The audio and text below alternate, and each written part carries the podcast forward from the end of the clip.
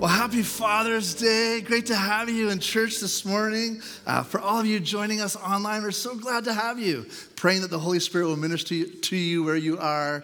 And uh, for all the dads and the men in our lives who invest in us, uh, we are so thankful for all the wisdom you share. Uh, sometimes, you know, uh, uh, you know, when we want to receive it, and other times when we don't. You know, we're thankful for that. Thank you for the, the, the courage that you share when we need it, and, and for your sacrifice. How many know that a dad is someone who carries pictures of his kids in his wallet where his money used to be? There you go. That's my dad joke of the day. And uh, they're looking for my stand. If you're wondering what, what we're doing, we're looking for my stand It's somewhere. Someone stole my, just any, just any music stand will do. It's fine. I'll take this one if you don't mind. Good. Well, um, any sports fans in the house? Sports fans, we're all the sports fans? All right. Woohoo. All right. Where's all the movie buffs? You love a good movie? Where's all the readers? You're into a novel, you know, that fiction, nonfiction, any like TV, like you're a Netflix binge watcher, right? If, if you're any of those, you're gonna understand this uh, statement that I'm about to make. Spoiler alert. I, I Spoiler alert. Spoiler alert. How many know the significance of a spoiler alert?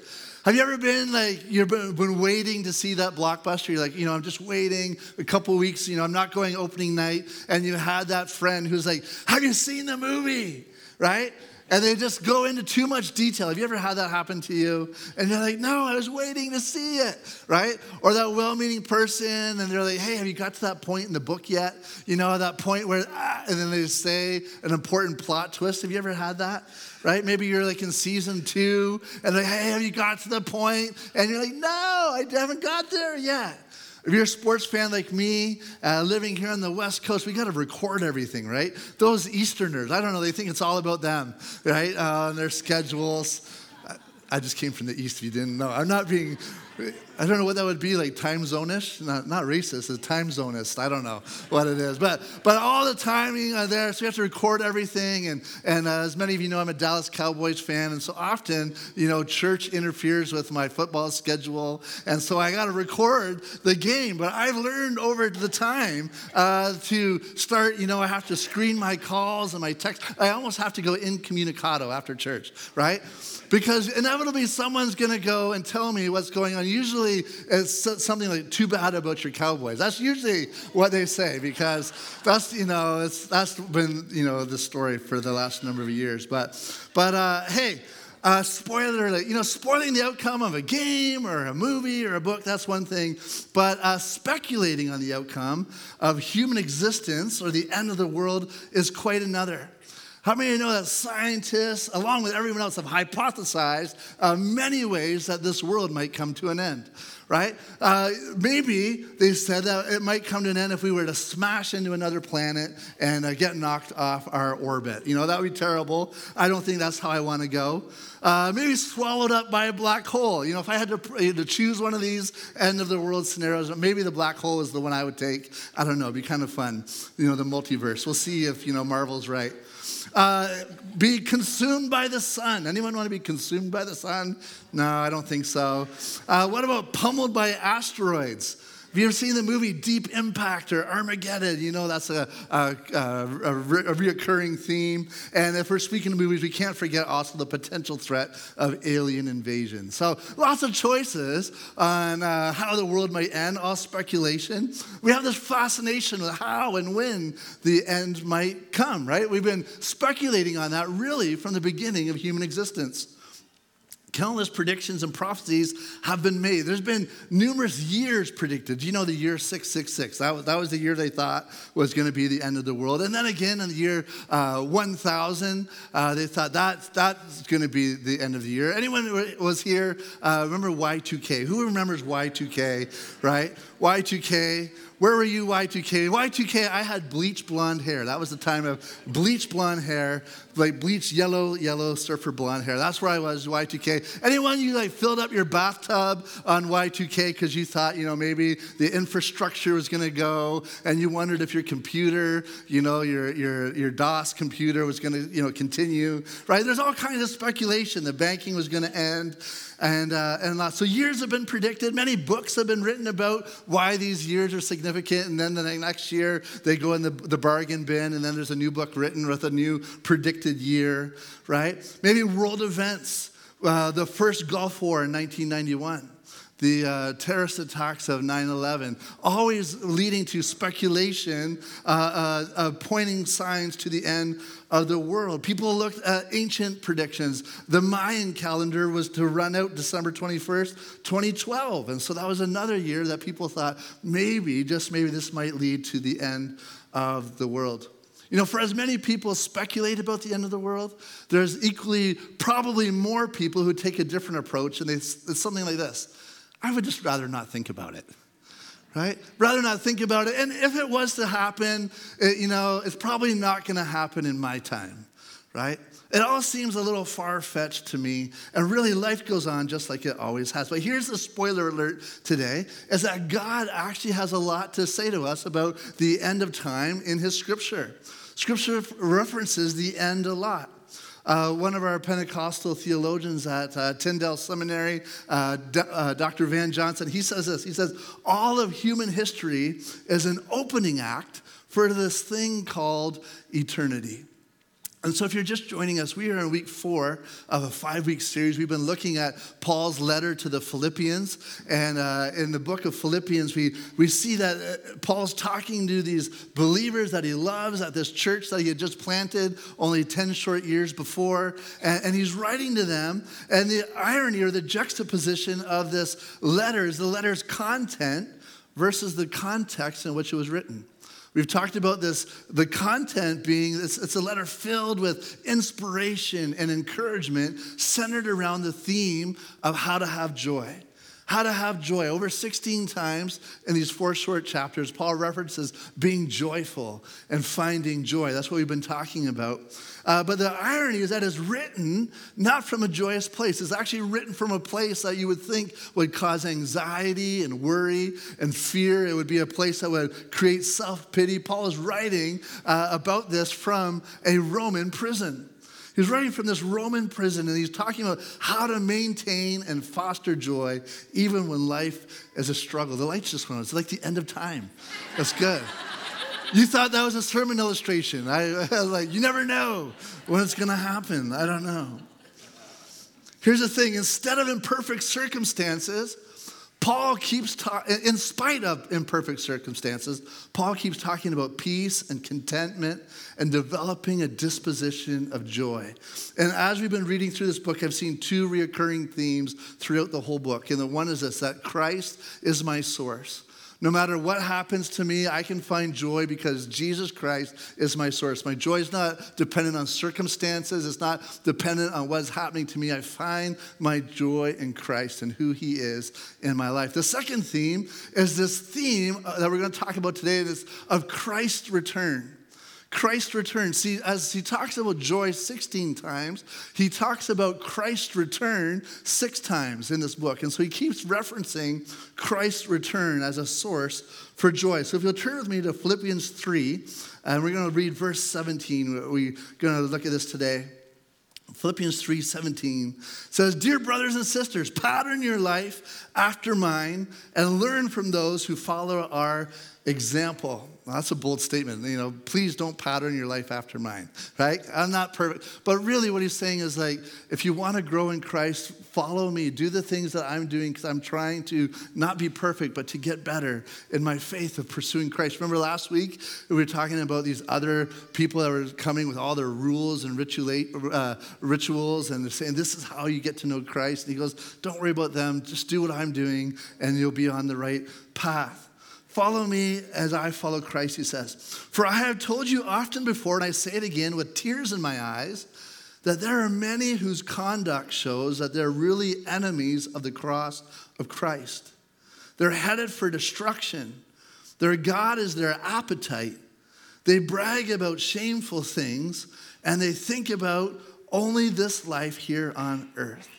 That's a powerful statement. With tears in his eyes, Paul's saying, I, I come to tears because some people claim Christ, but they don't follow the path of Christ.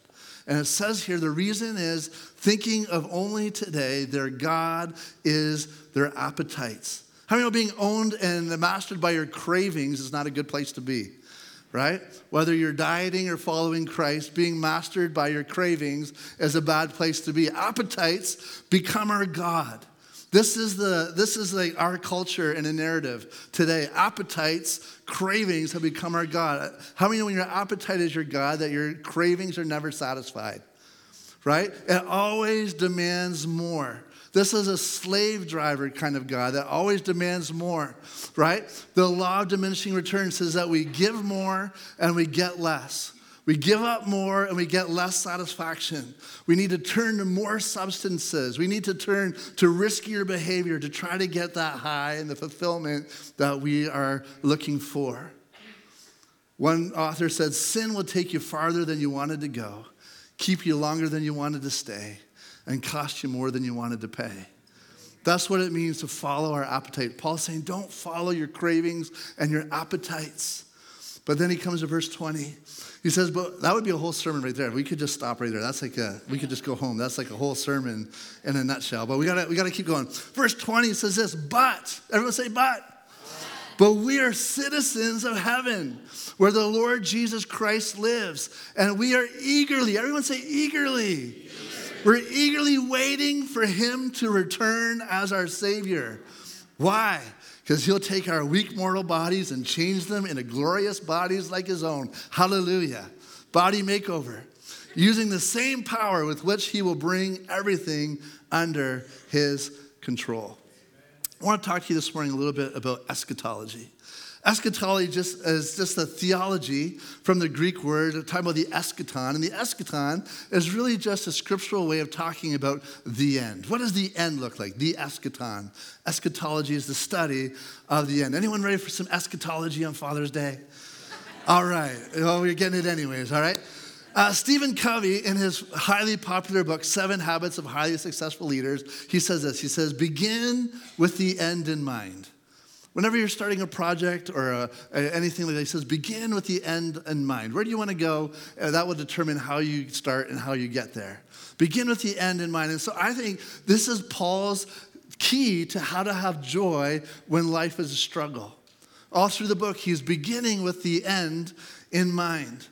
For centuries through the Old Testament, God's people had been eagerly expecting and awaiting the end of the world. The word parousia, that's just the Greek word for the day of the Lord. That's why we, uh, your Bible probably translates the day of the Lord, the, the day of Christ's return. Uh, the word for that is parousia for all you theology nerds. That's really good. Everyone say that with me parousia. Say eschatology. There we go. We're just deep today. This is really good, right? This is the day the Bible talks about that God, uh, the, the Old Testament, they were looking to the day that God would send the Messiah. The, the Messiah was going to come and he was going to set society in order. He was going to come and establish the kingdom of God on earth, and that the unjust would be punished and the righteous or God's people would be elevated. And so, to illustrate this, I put my art skills to work. I drew you a little chart today to illustrate the Jewish Old Testament thinking of the eschaton. To them, they imagined a day within history that would change the course of history. History is going to go along, and that the Messiah is going to come, and from here on out, it's going to begin to get better for the righteous. That was their thinking. And so they were constantly frustrated with Jesus because their expectation didn't match what Jesus came to do. They were expecting a day within history that was going to change it for the better. And from here on, it's all up and to the right for those who are righteous believers of God. But I drew you a second graph. This is what really Jesus came to do. And uh, there you go. And uh, I know some of you want to hire me for my graphic skills. I know. Jesus said, I am going to come. But the surprising thing is that it wasn't all up and to the right from there on. People were confused by this. The Messiah came, but Jesus began to teach and to reveal something else. John 14, 3 says, I'm going to go to prepare a place for you. What do you mean? You just got here and you're already leaving? So I'm going to go prepare a place for you, and when everything's ready, I will come and get you so that you will always be with me where I am. Right? Jesus is saying, I'm coming, yes, but I'm going to come back again. And when I come, it's not just going to be up and to the right, it's going to be all things new in eternity. John 16, 33, Jesus continues, He says, I've told you all of this so that you might have peace in me. Here on earth, it's not all up and to the right. He's saying, Here on earth, you'll have many trials and sorrows. We didn't expect that after the Messiah's coming. Jesus said, You're going to have many trials and sorrows, but then he says, Take heart because I have overcome the world.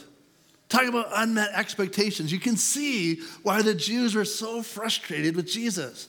This wasn't their expectation. They thought that life was going to get better here and now. And Jesus has said, No, you've got it all wrong. I didn't come to just make your life better, I've come to make all things new. And that's the story of the gospel of Jesus Christ. That Jesus initiates the establishment of God's coming. He comes in the virgin birth. He comes, God becomes flesh and lives among his people. He teaches and does healings and proclaims God's kingdom. We see the death and the resurrection. And then Jesus frees humanity from the sin and judgment of God. But then Jesus says there's going to be an interlude. I don't know if you've ever been to the theater. I remember the first time I went to the theater. Like, I didn't grow up all like, you know, hoity-toity. I didn't go to the theater as a kid. You know, I was a sports kid, not a, uh, not a theater person. But I remember I took Holly to The Lion King at the Pantages Theater or Prince of Wales Theater, Toronto, I forget which one it was. It was my first ever experience at the theater, and I thought I was balling. I got tickets to the theater to take this girl. I was trying to woo her then still. Like, she wasn't committed to me yet. She hadn't, you know, realized how much she was in love with me at that point. So I was trying to impress her with these theater tickets. And I remember going and we started watching this show, The Lion King, and, uh, and it came to a conclusion. And I was like, this is weird. This is really short. For the amount of money I paid for these tickets, you know, this was a short play. And like the conclusion was really, you know, I don't understand theater, I guess. It's just weird, right? I wasn't aware that there was an intermission, all right? I, I didn't understand that theater plays out in acts, right? And so act one came to a close, and I was like, well, that's pretty lame. You know, no wonder I don't go to the theater, right?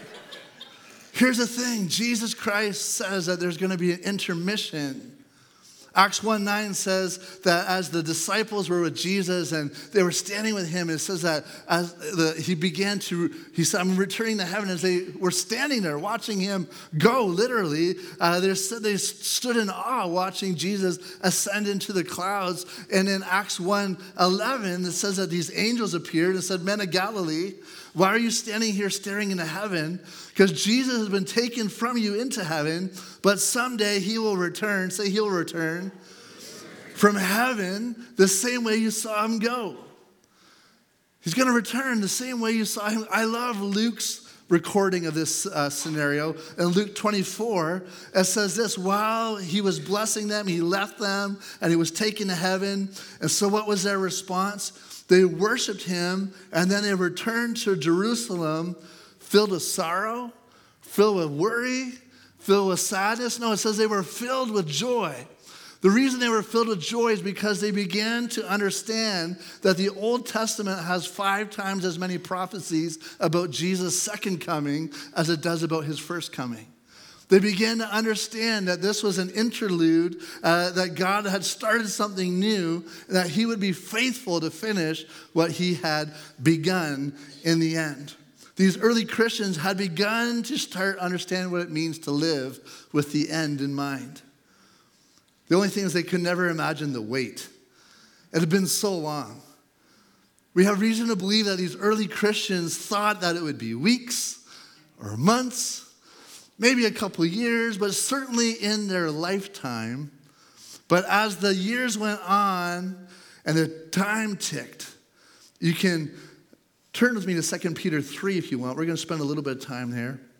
Peter's addressing this long wait. Peter writes 2 Peter 3, 64 years after Jesus' ascension. 64 years. Just, okay, so for some of you, imagine what were you doing in 1959, okay?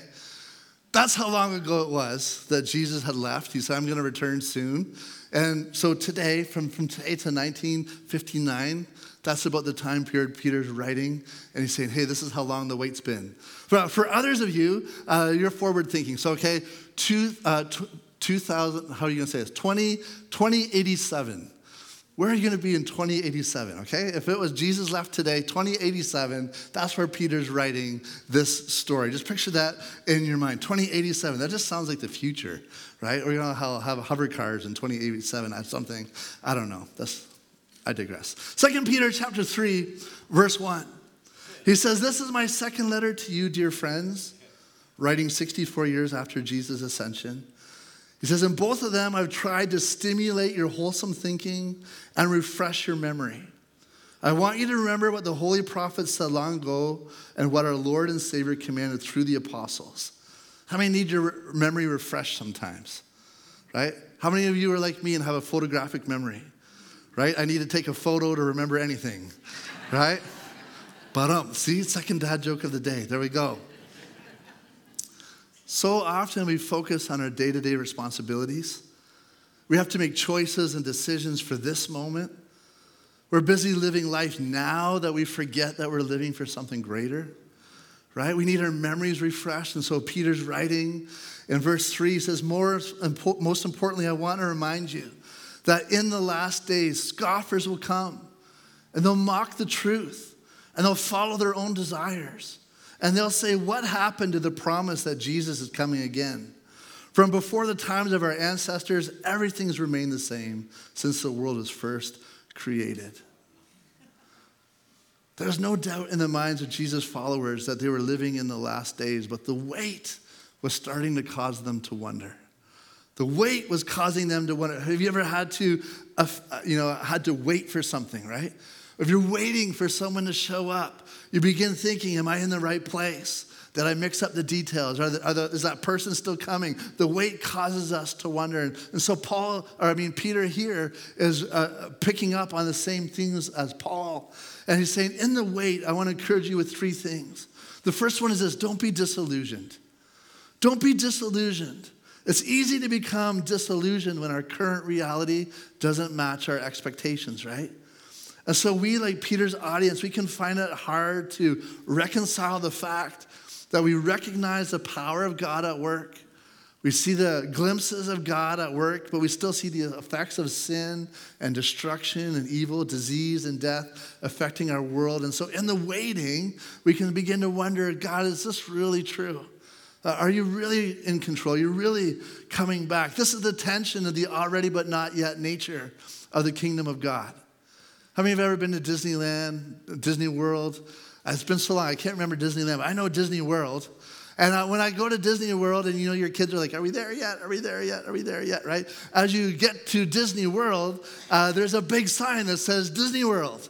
And when you get there, you're like, We're here. Woohoo, kids, we're here. Right? But how many know when you're there, you're not really there?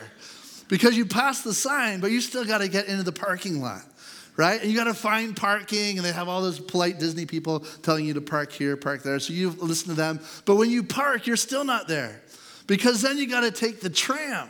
And the tram is going to take you to either the ferry boat or to the monorail. Right? When you get on the monorail or the ferry boat, you're still not at Disneyland because you got to cross over the lake. And when you get to the lake, then you get to the, the gate, to the entrance where they take your tickets, right? And it's not until you pass through those gates that you're really there. You know what I'm talking about? It's like we're here, but we're not quite here, right? And so it's almost like the kingdom of God is like, yeah, we're, we're in the kingdom of God. The kingdom of God is now, but we haven't quite passed through the gates yet to be fully there. Jesus says the kingdom of God he has initiated. It's advancing, it's growing, it's taking hold, and it's increasing influence in our society. That's what God's first coming has done. Uh, Jesus said that Satan and his forces of evil have been defeated. They've been defeated. When we receive Christ as our Savior, as Paul says here, our citizenship is transferred immediately to be citizens of heaven. Our names are written in the Lamb's book of life. We've gone from the kingdom of darkness to the kingdom of God. And so we are victorious over evil through our faith in God, but we've only passed the sign. We're only in the parking lot, right? We're only on that tram. We haven't quite got to the front gates yet to really experience the kingdom of God that's to come. The kingdom of God is now. We're living in it. But the kingdom of God is not yet. Christ will return and put all things in his place. Paul explains this in 1 Corinthians 15. He says, Then all who belong to Christ will be raised when he comes back. And after that, the end will come when he will turn the kingdom of God to the kingdom over to God the Father, having destroyed every ruler and authority and power. Peter echoes these same thoughts in 2 Peter 3 5. He says, They deliberately forget that God made the heavens long ago by the word of his command and he brought the earth out from the water and surrounded it with water. And then he used the water to destroy the ancient world with a mighty flood.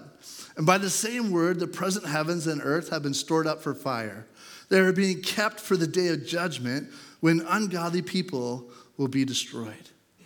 So, you know, we put these two verses together and we put scripture together. We get a snapshot of the main events of the end time uh, as reflected in scripture. We see Jesus' advent, his first coming. We celebrate that at Christmas. We see here the Parousia, as it's called, Jesus' second coming. We read about the raising of all believers, both dead and alive, to be with Christ. We see the rewarding of believers for their good works, 2 Corinthians 5:10. And then we see the judgment of unbelievers for their sin and their unbelief. Revelations 20, verse 11. And we see the establishment of a new heaven and a new earth with God for eternity. Now, I recognize this is only an overview. You know, there's been series and charts and books written in many complex ways, but this is a synopsis of eschatology. But here's the thing eschatology was never only meant to inform us about the future. It was always meant to inspire us on how to live today. Talking about the end of time is never just supposed to be about our future knowledge. It's supposed to inspire us on how to live as believers today. And so Peter says, Don't be disillusioned when the wait seems long, because there's a purpose in the delay. 2 Peter 3 9 says, The Lord isn't really being slow about his promise, as some people think. He's being patient for your sake. He does not want anyone to be destroyed, but wants everyone to repent. But the day of the Lord will come as unexpectedly as a thief. And then the heavens will pass away with a terrible noise, and the elements themselves will disappear in fire, and the earth and everything on it will be found to deserve judgment. It's interesting, in spite of this, Peter says, Don't be disheartened. Even though the end speaks of judgment, it doesn't need to be that way. God has made a way for everyone to be saved. All through Scripture, whenever the end is mentioned, it's never mentioned as something to be afraid of or worried about, something to be avoided. It's actually mentioned, like Paul saying, it's something to be encouraged by, comforted by, something to be looked forward to. See, God hasn't gone to the effort of sending his son Jesus hasn't gone to the effort of dying on the cross as a sacrifice with his own shed blood to leave the program unfinished. Jesus is going to finish what he came to start. He's going to finish what he started, amen? And it's something to look forward to.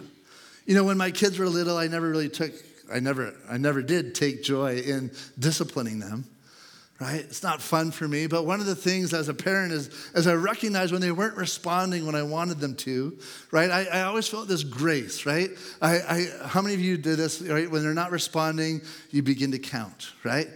One, two, right? And it's like, if you haven't responded by the time I get to three, now I'm going to have to bring discipline your way. But I'm trying to give them, trying to get their attention, trying to give them an opportunity to respond. And it's almost like God is saying, one, two, come on, Alan, three. You're there, buddy.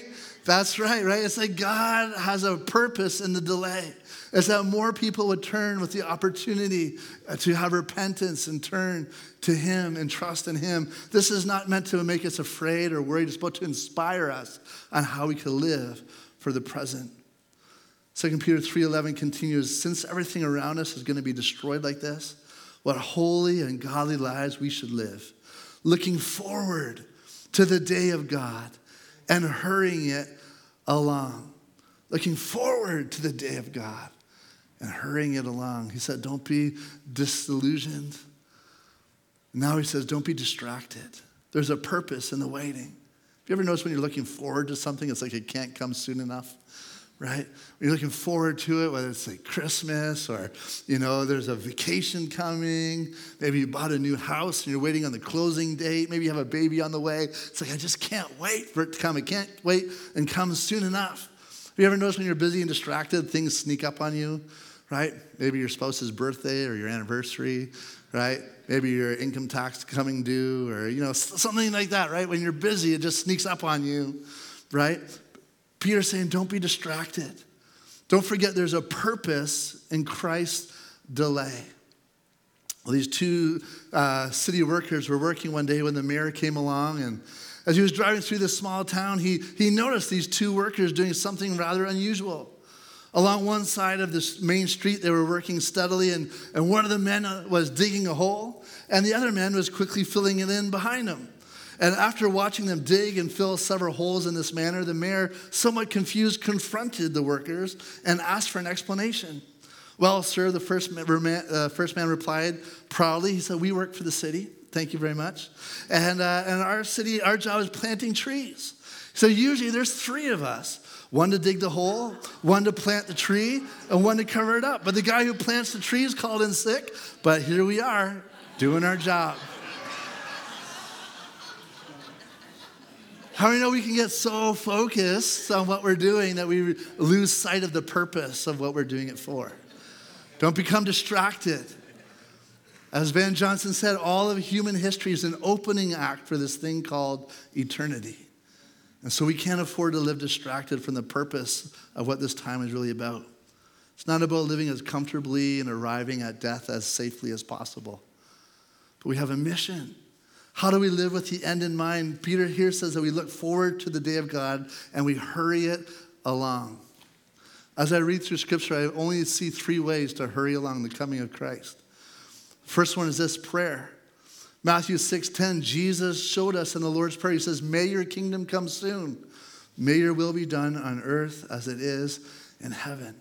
Are we prayerfully praying for the kingdom and the purposes of God to be fulfilled in our world? Prayer. The second one is prepare. As repent of your sin and turn to God so that your sins may be wiped away.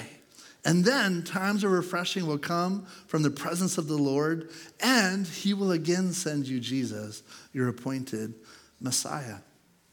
As we prepare our hearts, so we're in prayer, we're preparing our hearts. And the last thing is for us to share.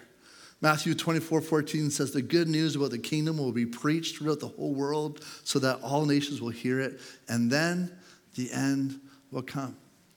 These are the only three places in Scripture, uh, three patterns I see anywhere that we have any influence on hastening the day of the Lord to pray, to prepare, and to share.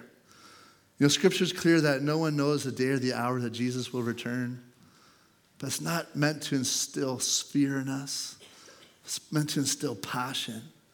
Passion for prayer, passion for the presence of God, passion for proclaiming that there's still time left, that this wonderful good news of Jesus Christ, that there's a free gift. How many have ever signed up for something? How many know as Christians, we're early adopters, right? Have you ever been an early adopter? right? And you're like got in right at the start and you're telling your friends, this thing is so great. And if you get in now too, right, there's like a free month offer, there's a bonus, whatever it is, right? And, and here's the thing as early adopters of this message and hope of Jesus Christ, we get to tell people that there's this free gift of God. But if you act now, you don't just get eternity with Christ, but you get Christ with you today right? This is a foreshadowing of what life is going to be like for eternity. That, yeah, God's going to make all things new, but He's still making my life new and good today as I walk with Christ daily. How do I live with the earth, uh, with the end in mind?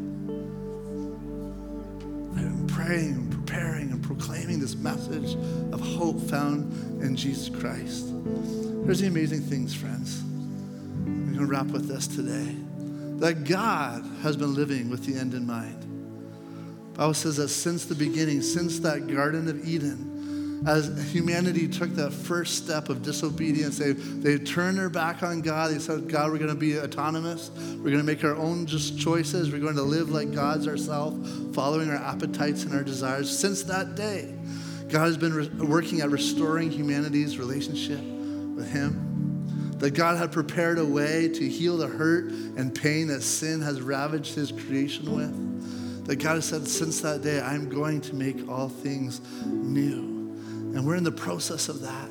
We're looking forward to the completion of that. That's not to give us anxiety or worry or fear, but that's meant to instill hope in us today that Jesus is coming again. And when he comes, he's coming so that we could be with him for eternity. All of human history has been an opening act for the eternity that Christ has for us. Would you stand with me this morning? And uh, we're going to pray in just a moment. Maybe you're here today and you're skeptical. That's okay. I'm glad you're here.